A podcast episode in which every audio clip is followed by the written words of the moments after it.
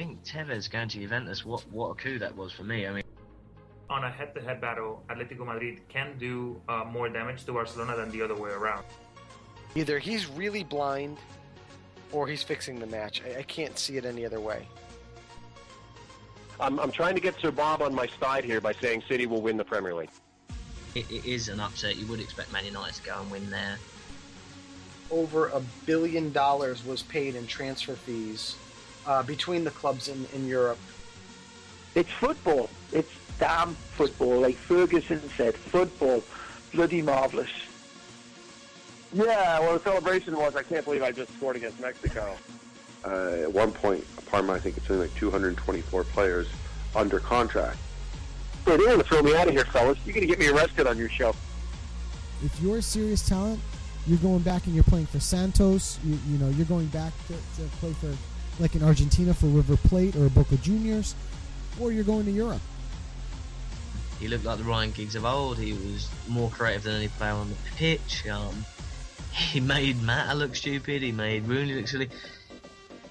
Now, the Premier League is what the most exciting league out there. I think it's probably the best marketed league without a question. When you look at the draw for the, the Champions League, you kind of say, well, all the pieces kind of fell into place for everybody except City. I am your host, Joe Usello. Sir Bob, Mike Orr, my co host, Rob Rojas, my trusted co host, Ben the Machine. Good evening, everyone, and welcome to episode 358 of Low Limit Football on this 29th of May, 2022. I'm your host, Joe Usello, and tonight, Real Madrid are the champions of Europe as Los Blancos earn their 14th title in the competition, defeating Liverpool 1 0 in Paris. We're going to look a lot deeper into the game, the competition in general, and have our reactions with our very special guest, Mr. Nima Tavallaey from SempreInter.com and the Italian Football Podcast. But first, let me get my co host in here, Mr. Roberto Rojas. What's going on, my man? I'm good, Joe. I'm good. Obviously, coming off a, a really interesting Champions League final. Obviously, a lot to talk about what's happening pre-game, what happened during the match, and I think of the legacy for some of these teams as well, and a lot of these managers too, because I think there's a lot of storylines to discuss, and what better way to do it with the special guest that we have? Absolutely. So let's get him in here right now from SempreInter.com and the Italian Football Podcast. Our great, great friend Nima Tavallaey joining us. Nima, buongiorno. How are you, man? I'm good. I'm good. It's good to be with you. The it's the summer's here finally, and the sun is shining. So I'm not gonna. I don't have anything to complain about. So I'm happy. Yeah. Well, and we're and the summer's here, meaning that the the transfer window is to get opened up in a little bit. But we're gonna we're not gonna talk about that today. Let's let's enjoy what we saw yesterday, and that was the one 0 victory for Real Madrid over Liverpool in the Champions League, their 14th title. Uh, they lead all all clubs in this competition. Uh, and and actually remarked in the uh, in the broadcast yesterday, the only team that stands between Liverpool and Real Madrid as the most winning sides in this competition is AC Milan, um, who we know won the Scudetto and everything, which we haven't been on online since then. Um, you're, I'm, Nima, I'm going to go to you first because I'd like your reaction to the match. Um, I, will I'll add my thoughts at the end, but I would like to know what you thought of the match overall, all aspects of it. No, the more the game went on, it just felt like um, Real Madrid and Ancelotti were in control of the situation. Um, it just felt like um, that Liverpool created obviously uh, chances, uh, but they but Courtois just had that kind of zest about him of in, invincibility that this was his night, and and that, that that kind of rubbed off on all of Real Madrid. Um, so it felt like they could have played that game for another two hours and they still wouldn't have scored because because he was so so good. I mean that that shot in the first half, Mane's shot when he tips it into the into the post, I think is so symptomatic of that. Um, but it was, I mean, it was a good game in terms of um, it was a high intensity game. I thought it was rather entertaining. Um, and and and Liverpool did have their chances. They played well, but but Real Madrid just this season have had this kind of again this this feeling where I mean look just look at how they've gone through. It can't just be luck what happened against PSG, City, Chelsea, um, and, and and then you know, and then all the way to the final. It just felt like this was their year. Um, and Ancelotti, of course, was was the was the ta- tactical mastermind at the heart of that. You know, I, I, am glad you brought up the uh, the Mane shot and the, the Courtois save because for I would say at least two two and a half months, I've been saying all along that this Real Madrid side have just felt like a team of destiny. The way they came back against Manchester City, the way they disposed of PSG, who was one of the big favorites to win this competition, it just seemed like over and over and over again that they were destined to win this. And the Courtois shot, where I'm sorry, the the Mane shot, where uh, Courtois parries it right off the post, was was almost like the the the pinnacle of that thought process, where this is just destiny. This is just Real Madrid in their DNA knows how to win this match. They know how to win this competition, and and there is the proof. There's Exhibit A, Your Honor, as to why they know how to do it. Just to, to be able to parry that off the post was, um, I think that was a big turning point because right up to that point, Real, I'm sorry, Liverpool were really high press, high press, typical Jurgen Klopp style of play. Um, it created an, an exciting first opening 20, 25 minutes of the match where Real Madrid really couldn't work the ball out to Vinicius or work it out to Benzema and and they needed a big moment like that, and that big moment came right away. Now, Roberto, I, w- I want your thoughts on the match as well, because um, you know you and I have talked about this Real Madrid side over and over again in this Champions League competition. This was this was typical Real Madrid, right?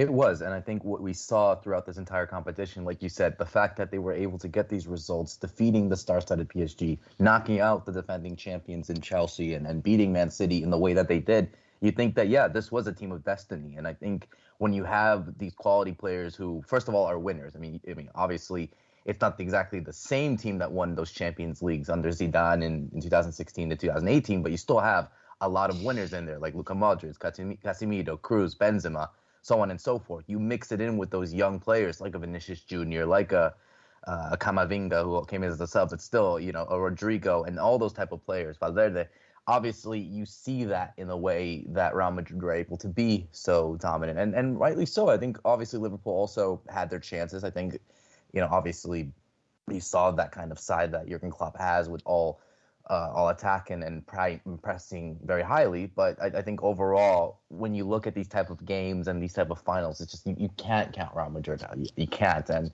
you know, Nima just moving quickly, I guess now onto this whole side as a whole because it's still obviously a side that won La Liga. Obviously, coming into the Champions League, they have the proven track record at the moment. But having said that, this is going to be also a team that is not going to have Kylian Mbappe, and I think that was something that was kind of the storyline you would say for the last week before this Champions League final. They missed out on him. Obviously, you still have some of these players that are not getting older. They're great overall, like a Luka Modric and a Benzema, but you know, I think now is still the time for them to really go into the future and look at it. I mean, do you feel that looking at this Real Madrid side, it's sustainable what they've done, or looking into the summer that yeah, they need to definitely renovate and, and go younger, I would say, for the next season. Well, there's no doubt that um, the, I mean, even Real Madrid have been pretty like they've been pretty open about it. I mean, given the players they want to sign and the and the, and, and the, the the types of players and names that they've been linked with, it's quite obvious that they feel that a changing of the guards is on the cards. Um, that you know the the Modric era uh, the Benzema era is is coming to an end, and and so they will have to look to the future. I think this was the last time we saw this group of players uh, win the Champions League. Um, uh, I mean, it, it's it's remarkable that they've won five. Uh, I think that puts them together with Paolo Maldini, who won five uh, with AC Milan, if I'm not mistaken, even though one of those was called the European Cup, or a couple of those was the European Cup. But still, it's five trophies in this tournament, uh, even though it under, has undergone several changes. It's it's a remarkable feature. It's an absolutely remarkable feature. Um, but I do think changing of the cards, uh, changing of the guards, is uh, going to happen. Um, I think Real Madrid will now sit down and, and, and look and say, okay, well you know how do we do this? Do we go for the shock therapy and and you know kind of phase out um, who do we phase out? And and well modric is going to stay. I think i saw something about a contract extension until 2023 yep. mm-hmm. um, we'll see with with benzema what happens there but it's quite clear. I mean they're not getting any younger. I think this has been individually speaking this season was karim benzema's absolute best at professional level and i'd be surprised, if not annoyed, if he doesn't win the Ballon d'Or because he absolutely deserves it. He's been absolutely he's been he's been the best player in the world, I think. Um, especially no doubt in the Champions League. So um, it's uh, the, the, I think they've they will have to look at the future, but how and when. Well, obviously the Mbappe deal. I mean, there's so much to say about that because if I'm not mistaken, it's a three-year deal. It's not a five-year deal. It's a three-year deal, and that to me suggests that he wants that they want really wanted him to stay for at least one more season. I don't believe that Kylian Mbappe will spend the rest of his career in, at PSG playing in League 1. I just do not see that happening. I think a move to Real Madrid um, will happen sooner or later. I think we will see him in the Premier League, maybe even after that, or some or, or, or something like that. I think this is a this is a guy with with clear you know he's got a clear path ahead of him that he wants to win everywhere often and a lot and and and and, and as much as possible. And in order to do that Real Madrid is the place to go and he's still not won the Champions League. And and and, and Real Madrid is with all due respect to all other clubs there's there is only one club that can claim that they have Champions League DNA and that is Real Madrid. When you have won the tournament more times than the second, if I'm not mistaken, the second two together, uh, Milan and Liverpool. I mean, that that that's that that that just tells you the dominance of, of Real Madrid in this tournament. So I I think that Real Madrid are surprised and happy. I don't think they expected to win the Champions League this season, but you know they it is a bit surprising, and they're very happy that they have. Um, but they are building for the future. I mean, this is how Florentino Perez works. He builds cycles with Galacticos. He did it. He's done it twice before, at least twice before, and he's going to do it once again. Um, now, obviously, signing Kylian Mbappe on a free transfer is would have been an absolutely fantastic thing for them to do. Um, but but that didn't materialize. Uh, does that mean I I don't think that he will go there someday? No, I do think he will go there, go there someday. When that happens remains to be seen. But yes, I do think uh, that Real Madrid will start uh, building for the future. They already kind of had with uh, you know Vinicius and Militao and all these guys. And you know, obviously Alaba is not no teenager, but he was he came into this side a, a few years earlier. So no, I, I, do think that they will start rebuilding properly this summer. I, I I for one think that. AC Milan, if I were them, I wouldn't be nervous, but I'd be cautious because they have a lot of money to spend. Rafael Leao has 150, 160 million euro minimum release fee clause. So it would not surprise me if they use that money to go after him and just pay the redemption fee clause or the minimum the release fee clause and then just take him over to, to Real Madrid. And I don't see Rafael Leao turning him down a move to the champions of Europe. Nima, to confirm your uh, statistic, Real Madrid 14 titles. The next two teams, uh, Milan, and then there's a tie, so you can pick either Bayern Munich or Liverpool. Um, but Milan and the second team 13 titles. So you are absolutely yeah. correct that they do have more. Uh, let's let's focus back on to the man of the match in Thibaut Courtois. Obviously, uh, nine saves in this matchup to to win the title. Um, you know, and across the way to Alisson, which uh, Alisson did not even make a save in this match. There was one shot on goal and it went in.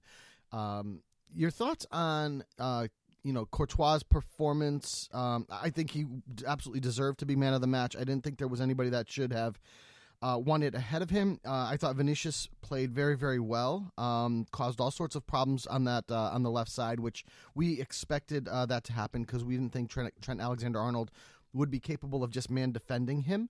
Um, I was surprised Luis Diaz caused so many problems for Dani Carvajal on the on Liverpool's left side. But ultimately, I, I think this was Courtois' uh, man of the match performance. I think that was justified uh, in giving it to him. What were your thoughts on Courtois overall? Uh, and then, Roberto, I'd like you to jump in and give me your thoughts as well. I think Courtois showed that you know I think his post-match comments said it all, didn't it? Um, he was it was a it was a very clear um, verbal little dig at the entire British press and the Premier League and people who've been mocking him and and and he feels that he hasn't gotten the respect that he deserves. And he was the best I mean not just in this game but in the tournament overall. Uh, he pulled out I mean Inter played them twice and he saved Real Madrid um, a couple of times in those ties at the group stage stage. Then obviously against PSG I mean just going through the tournament he's been I think he's been the best goalkeeper by far Um, he's not made any howlers that you can remember, and he's he's actually made quite a few fantastic saves. So I think this was a little bit um, for him. This was a moment of uh, you know getting even and and, sh- and and silencing his doubters and critics. Um, and and he because he was their best player. Um, but to but to build on that point about one shot on target, I, I have to say I, am absolutely in love with the fact that they won it this way. I'm I'm tired after 20 years of listening to how the tiki taka joga bonito is the is this you know listening to this almost a cult of these people saying that this is the only way to play football and this is the real football and if you are against this you hate football and and they sound like you know cultists almost. I actually kind of like the fact that this is that this kind of football won because there is no one there's no truth to how you can play football. Uh, you know beauty lay in the eye of the beholder and at the end of the day what matters is to win trophies. Now of course you can have preferences to reach that re- to reach those titles but the very this very notion that we've been completely snowed under uh, during the entire Messi and Barcelona era is that the only way to play is to play the way they play. And if you don't play that way, you're essentially almost cheating, which is pathetic and sad uh, and ridiculous. And, and that's just simply not true. And, and therefore, the very fact that Carlo Ancelotti comes there and, and almost allegris himself to a Champions League title is particularly delicious to me. Absolutely. And, and looking into this whole game, I would say, uh, Joe, is that I, I, think it is pretty much a, a, demonstration of how Courtois, you know, I think has maybe been a bit disrespected throughout his career because you look at all the clubs that he played for, played for Atleti, won La Liga there, won league titles in at Chelsea, and now has done it at Real Madrid and now won the Champions League. So it's it's rightly deserved that he's had that kind of respect for him. He's still technically a young goalkeeper. He's only 30 years old, so he's definitely still in the prime of his career. Can definitely get better, and and obviously is considered one of the best goalkeepers, if not the best, at the moment. So, no, I agree. I mean, Joe. I mean. Mm.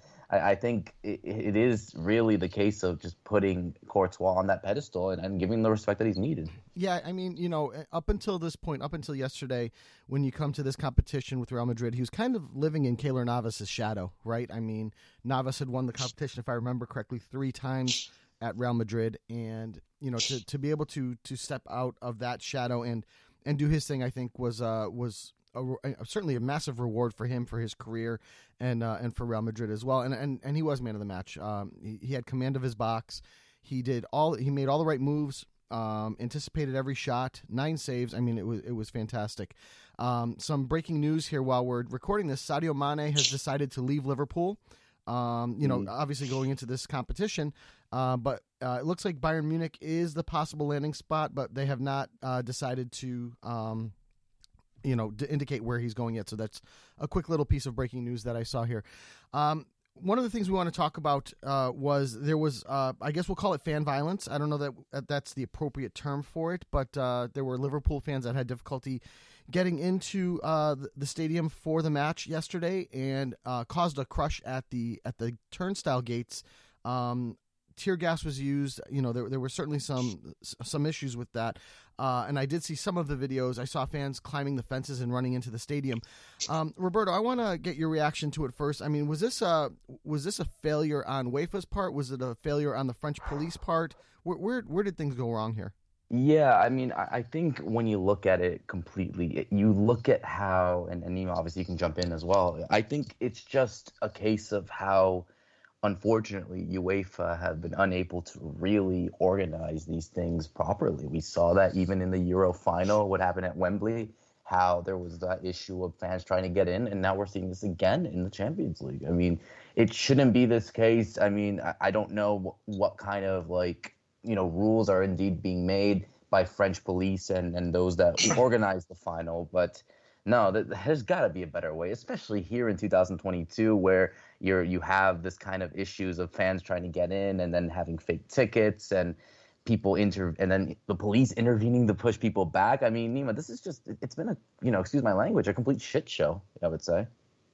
Well, that's the only thing we know 100% that there was a failure. Um, obviously, this is a UEFA organization, but or this is a UEFA event, but you know the organizers are not uh, on the ground are the French FA, if I'm not mistaken, as being hosting this Champions League final, and, and obviously people and and and Saint Denis, uh, Stade de France, where where where this where this was head held.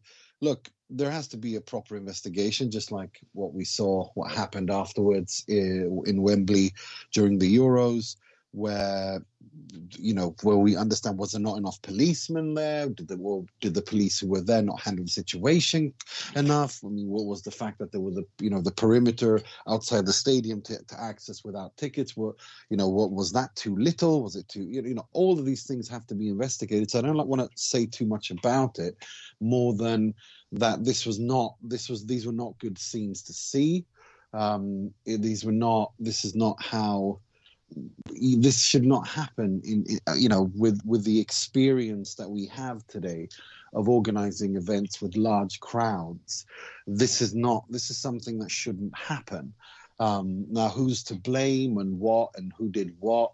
I want to wait a little bit um, to see if there is uh, what the investigations say. And, and but but the thing is, I want there to be an investigation. I don't want people to. I don't want UEFA or the local organisers to sweep this under the rug.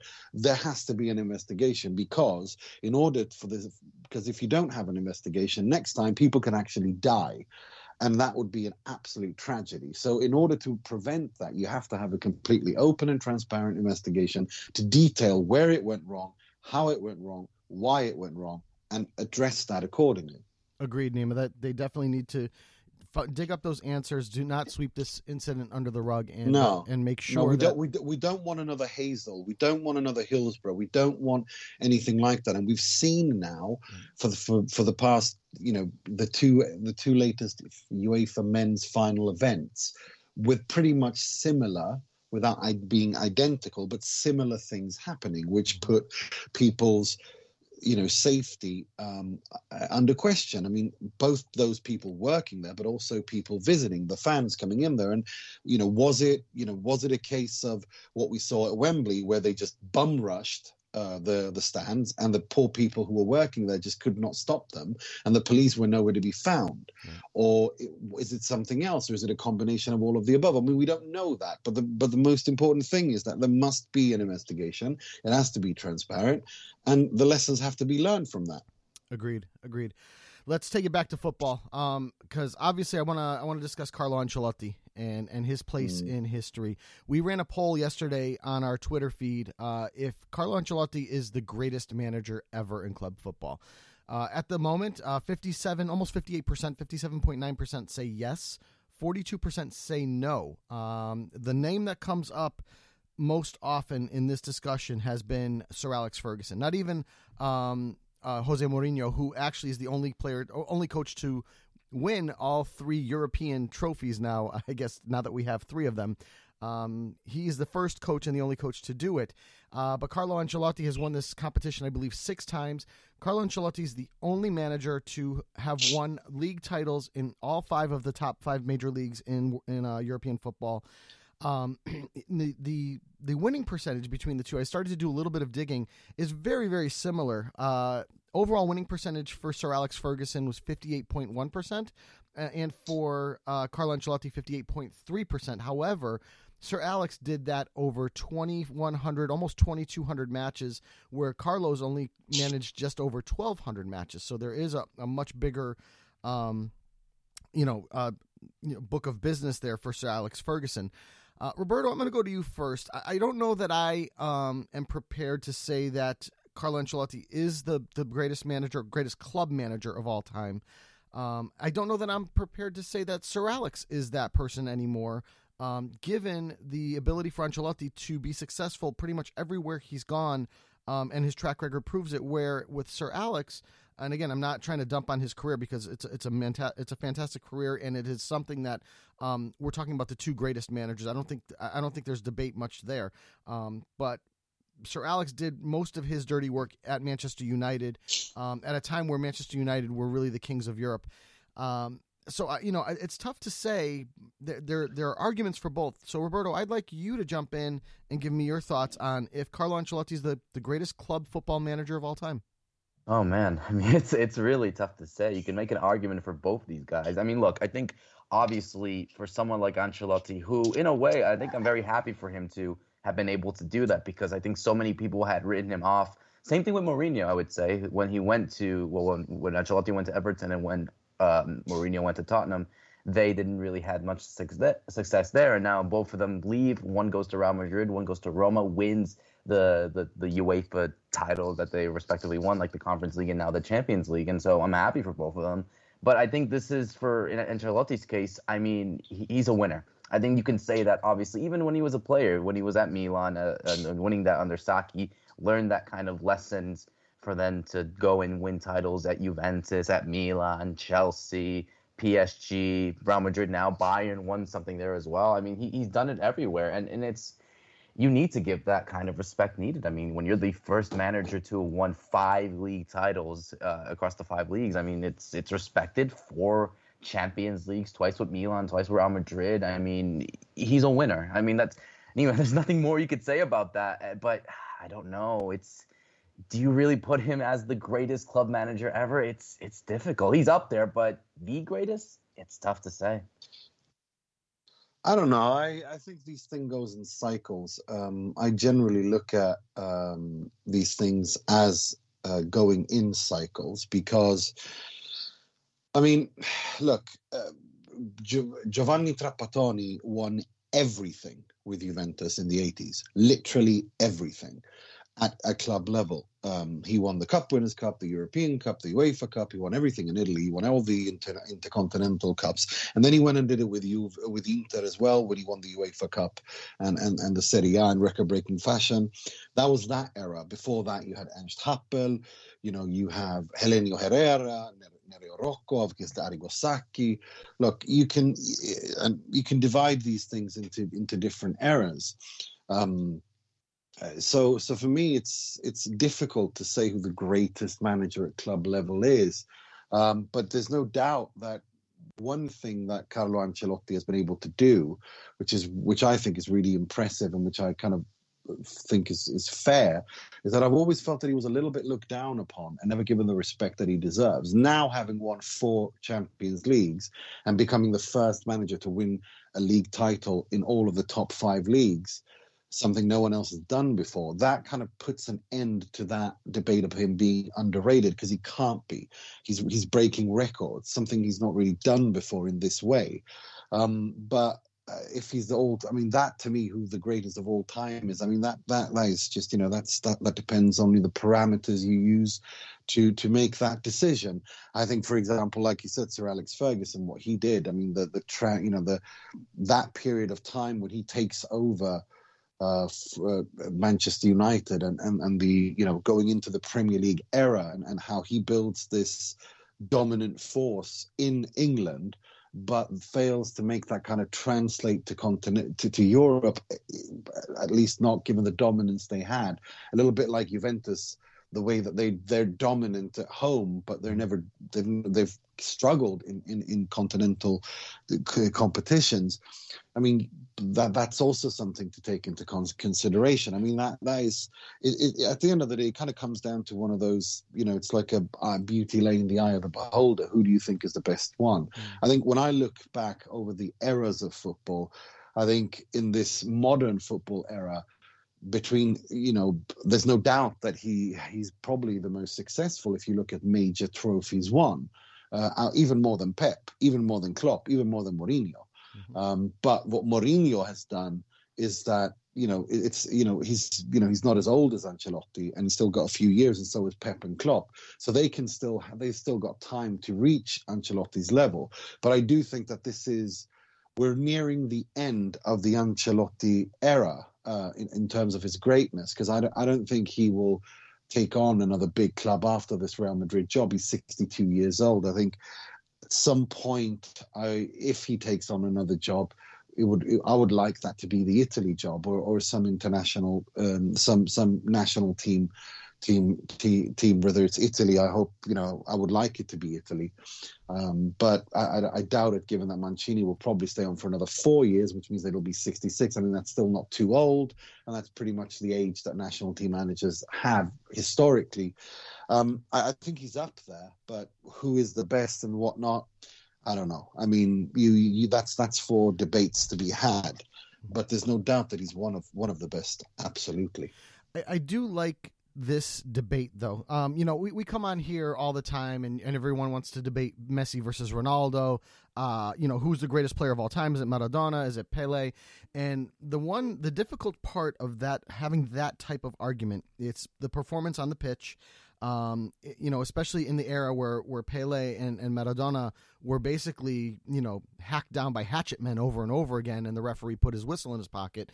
And then we see Messi, the wind blows the wrong way, and all of a sudden it's penalty.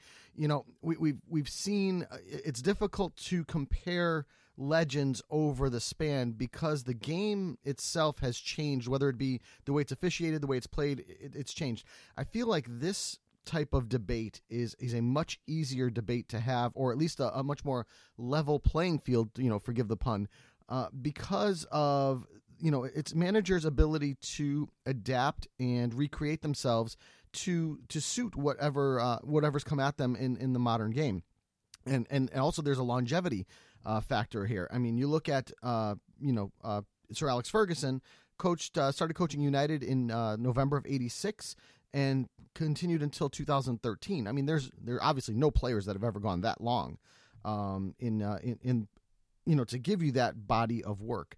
Um, I also agree with you, Nima, that uh, you know Klopp, Pep, you know, uh, you know, take a few them like like Nagelsmann, who's coming up uh, at Bayern, uh, Bayern Munich. Um, you know, even even your uh, Pippo Inzaghi. I'm sorry, Simone Inzaghi at Inter. I mean, these are still young managers, still writing their business or writing their history. Um, and I think it's something that is, you know, may become a discussion 10, 15 years from now as well, where we'll compare one of those to Sir Alex or to Carlo Ancelotti. So I, I, I do enjoy this. Uh, this I mean, someone, someone like Antonio Conte, oh, I mean, yeah. would definitely be there. I mean, look, I mean, the, what he has done, a lot of people think that, okay, oh, you won three titles in a row with Juve, but that's just, I mean, you have to remember where Juve were when he took them over you know, he started a historic cycle uh, of of of nine Scudetto wins, which he then ended with Inter. You know, his his, his what he did at Chelsea, what he did with the Italian national team, what he potentially could end up doing with Tottenham. I mean, that that's also insane. I mean, can he win everything? Can he win the Premier League with with Tottenham in an era where Liverpool can't beat can't even get past Man City, winning 90, 90 plus points a couple of three, two, three times. Mm-hmm. I mean that you know these there's there's so much nuance um, I think in this in this area, um, and and like you said, there are the coaches coming up. You know, Klopp. Well, you know, like as I said, Guardiola and Klopp aren't. You know, they they've got a few years left in them. So no, well, I mean, it's it's an interesting debate to be had, but it's quite clear that this this particular era in football is is, is a really interesting one, and and specifically given what happened at Napoli for Ancelotti, and then obviously kind of leaving with his tail between his legs, going to to Everton, and then from Everton, you know, a team that was battling relegation. I mean, you know, coached by Frank Lampard, and with all due respect to Frank Lampard, it's a different pedigree we're talking about in this discussion.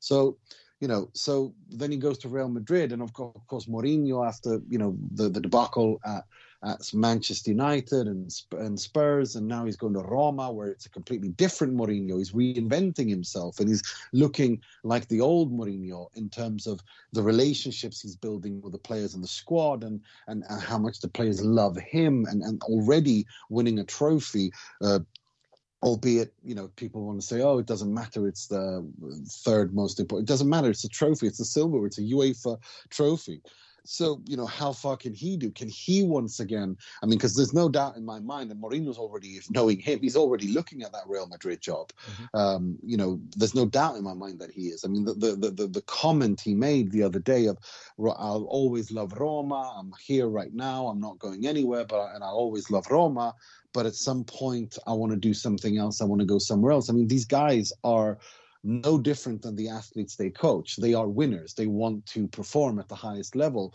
And there's no doubt in my mind that Mourinho, having won this now, looks at it and goes, okay, do stay at Roma for another two years, try to put a couple of more trophies under the belt, try to you know get Roma back into the Champions League and do something there. And then from there on, take that next step once again to the elite clubs in Europe. Will he be able to do that? Of course, nobody knows. Uh, you know that remains to be seen. But I, I think right now, it's what what I can say with certainty is that Ancelotti, the, the the this this notion of him being underrated is now fully and deservedly so completely dead because he's not underrated. You don't win four Champions League titles as a coach if you're underrated. You don't become the first coach in history to win a, a league title in in those five big leagues. I agree. Let's let's speculate a little further because I've I've also said that Ancelotti, you know, his his career is almost uh, almost over given his age and, and everything. Um, my speculation the entire time is that if he does take another job, it's not going to be in Europe. Um, m- my understanding is when he had his knee replaced a few years ago, he went to Vancouver to have it done. Really enjoyed his time. I think even made comments that that would be a place where he would retire because he loved the area so much. My speculation is he goes to coach up in the Pacific Northwest of MLS. So we're talking Seattle, we're talking Portland, we're talking Vancouver. I could see you know Ancelotti taking one more job for a couple of years, doing something like that as kind of his retirement job. Um, you know, or stepping into retirement just altogether. You know, on the heels of, of the greatest tri- one of the greatest triumphs of his of his career. Um, Nima, what, what's your speculation? What do you think uh, Ancelotti does end up next?